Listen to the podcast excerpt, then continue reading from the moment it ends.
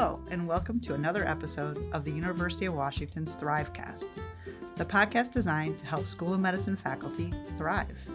I'm Trish Kritek, and today I'm joined by Puneet Bhargava. Puneet is a professor of radiology and an expert in time management skills. Thanks so much for joining us today, Puneet. No, thank you for having me. Maybe you could start by talking to the listeners and me a little bit about what what made you invest in learning more about time management. How did this become one of your things that you I would argue are now an expert on, but really have invested in over the last many years? Yeah, so this really started out as a survival mechanism. Um, becoming a time management expert of sorts was never the intention, but being able to survive and hopefully thrive as a faculty was certainly a non-negotiable that I gave gave myself. So when I started off as faculty, uh, I was told that I should be an excellent educator. I should be, you know, an astute clinician, and I should be a world-class researcher. I thought to myself, how on earth am I going to do this? So that led me to um, talking to a lot of senior faculty who I thought were successful. And I asked them for their tips, and they gave me a variety of tips, and they were somewhat useful. And then I had a secondary idea saying, how do CEOs manage their lives? So they have 5,000, 10,000 employees scattered across continents, and they're able to run marathons, do amazing things. And here I am, I can't even manage myself. Um, so that led me to reading a lot of books, and and um, by the time I was done with round one of this exercise, it was about six months into my job, and I really hadn't started on anything. Um, so one of my colleagues suggested that um, since I have wasted uh, six months on all this reading, I might as well get some academic credit and write something about it.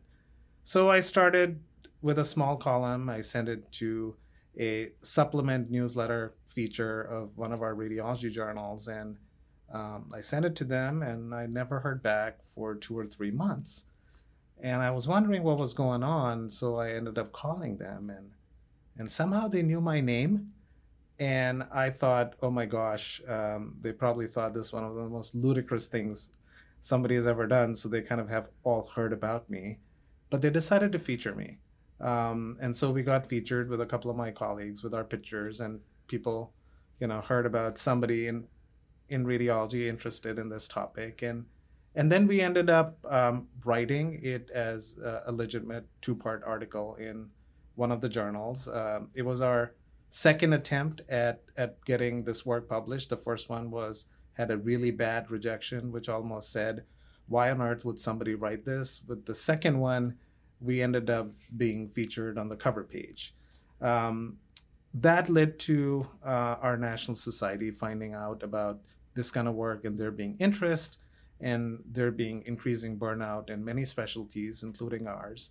And so there was a need of it. So one thing led to another, led to some courses, and then we started doing um, some faculty development uh, programs um, with the School of Medicine.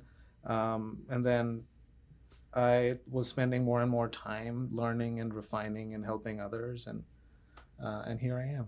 Well, that's a great story. I think it highlights, first of all, your perseverance, and second of all, your ability to think about how an area of interest turns into something that you turn into scholarship, which is, I yes. think, great role modeling for all of our listeners. Um, and one of the reasons we're talking is because you just did a workshop for yes. the faculty, which I really thoroughly enjoyed. And you gave a lot of different tips for folks to think about how they can be more productive and, and strategies. And I was going to ask you to say if you had to prioritize two or three of those tips for folks listening, what are those things that you think? Here are some ideas on how to be more productive. And I and I think so we don't overwhelm folks. We'll go with two or three that kind of have bubbled up to the top in all this work that you've done. Yeah, so I think I think the number one tip is to plan. So, plan how you're going to spend your time, plan what's important to you, plan your goals, and then so big picture planning, but then also at the micro level, at a daily level, how the little things we do actually connect to that bigger plan. Now, it's okay to have a few days here and there, uh, not having the things connect, but if weeks, months go by and there's not much that we're doing at a daily, weekly level, that is connecting to what we're trying to achieve, there's a disconnect. So, as much as possible, having an alignment and, and having a plan. So, a, a really cool quote comes to mind, uh, and this is by um, a time management expert called Jim Rohn, where he talks about don't start your day until your day is done. Uh, so, the idea is that uh, the night before, you plan about your big goals for the day and in your mind live your day. So most of us know when our clinics are or what meetings we have or what grants are due. So we have a rough idea of what our day is going to look like and so imagining that day and finding areas blocks of time where we would try to fit in what we want to do and living that in our head and then starting your day so when you try and, and do this a couple of times and master it then scale it up and then say don't start your week until your week is done, and don't start your month until your month is done, and so forth. So I think planning is key. Um, uh, a minute spent planning is an hour saved. Um, so I think planning is one of the biggest part of these ideas. Let me ask a follow up question to that because I, I like that and I do that in some ways. I also have juxtaposed with that a variety of to do lists in a variety of different places. So, how do you see to do lists or lists of stuff that I want to fit into that plan or need to fit into that plan, fitting with the the planning part. Yes. So I'm glad you asked that because I think you know to-do lists can be um, very pseudo satisfying if used incorrectly because you know as humans we're we're drawn to things that are easy right so we look at that list and we're like oh these things three things are easy so, and we do that in five minutes or less. And before you know, you've got three out of the four things done, and you're very pseudo satisfied because you're like having a great day, but you haven't really achieved much because you've left the big picture items untouched. So, increasingly, what I'm trying to do is trying to focus on the most difficult things, um, the things that you've postponed a lot, the things you've probably moved on from day to day, and trying to avoid because they're hard but they lead to progress and finding the high energy moments in the day, um, which for most of us is the early part of the day before we're tired, um, and trying to fit in those those things that really lead to big big progress mm-hmm. early on in the day in the high energy moments of the day, and leaving these tasks which I call meaningless tasks because they, they have to be done, but in the big picture they don't lead to much progress. In the low energy parts of your day. So maybe later on in the day when you're in between meetings or in between readouts as a radiologist, like whenever you have to use less brain power or no brain power and do these tasks in those part of the day, that I find you get a lot more out of your day than if you were to just randomly go through a list that has hasn't been thought about in that particular fashion.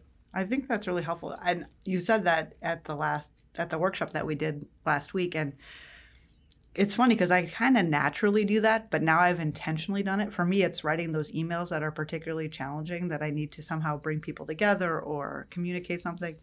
Um, I do that at the start of the day naturally, but now I somewhat more intentionally get those done at the start of the day. Um, and I definitely am somebody who is best at the start of the day. End of the day, forget it. Um, okay, so one big bucket would be planning, and we kind of talked about to do list. Do you have another big kind of pearl around yes, productivity? I do. And um, the thing is to stay organized, right? So I think if you look at, you know, historically, people who have been wildly successful, you'll see that a few of them were very disorganized and have been successful. I think those are freaks.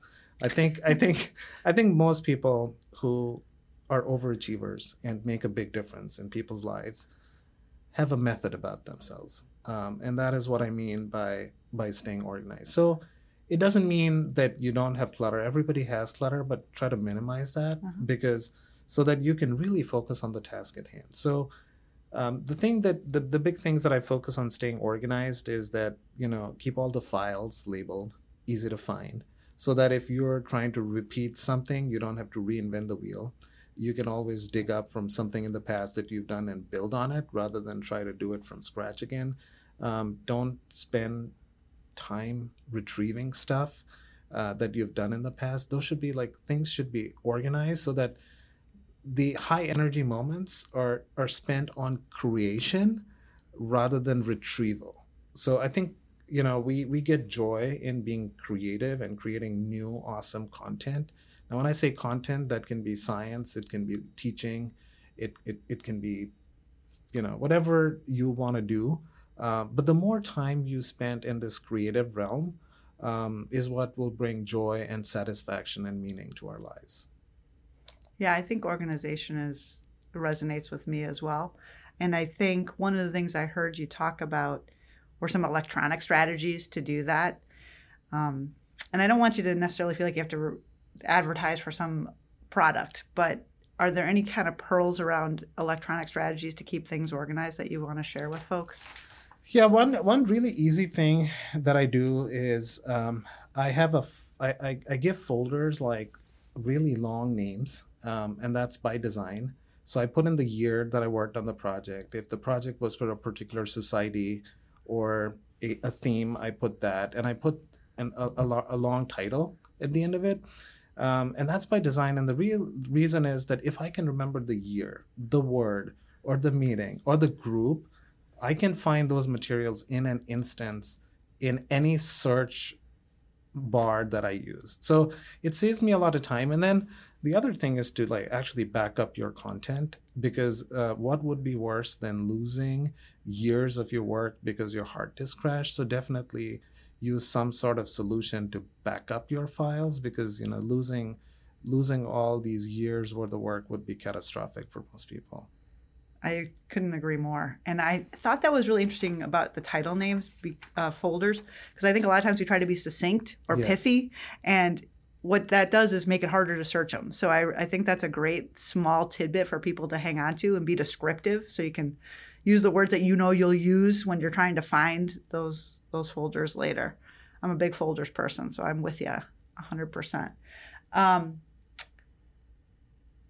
is there one more pearl that you want to make sure everybody hears about? Because I want to talk to you a little bit more uh, about email specifically, but I yes. don't want to take away if you had a third pearl that you wanted to share about productivity. I think the other thing is, you know, this, uh, you know, the full name of this area that people have explored is personal productivity, right? I think the word personal is really important. And if you notice in all of our sessions that we've done over the years, we we tend to do these sessions where we give lots of different ideas. So I tend to think of this as, you know, you lay down some of the different options that people have, and everybody needs to start on their personal productivity journey. So you need to do some mini experiments and see what works and what sticks and what what you like what you actually enjoy doing and and and keep them and grow them um, and explore so some things will not work. There's no one size that fits all formula here. Everybody has to start and undertake their own journey based on their individual needs.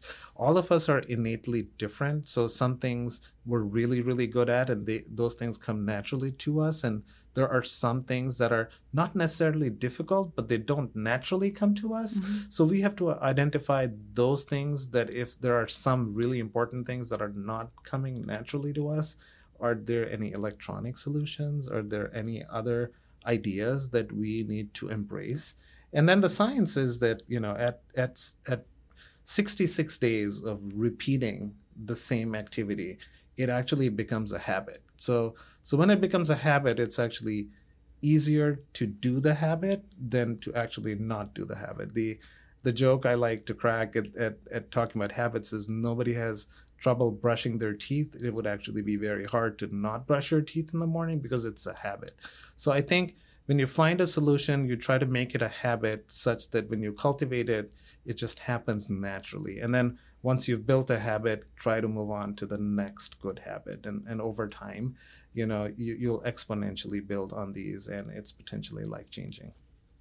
I think that's a great way to end that part of our conversation. And I think those are really useful and wonderful pearls for people to have. I'll add that there are other resources available on the faculty development website that folks can go to to learn more about many of these tips that Puneet just shared with us about time management. To listen to more episodes of Thrivecast, you can find them at Apple Podcasts, Spotify, or wherever you listen to your podcasts. You can also find them at the UW School of Medicine faculty website. Thanks for listening and have a great day.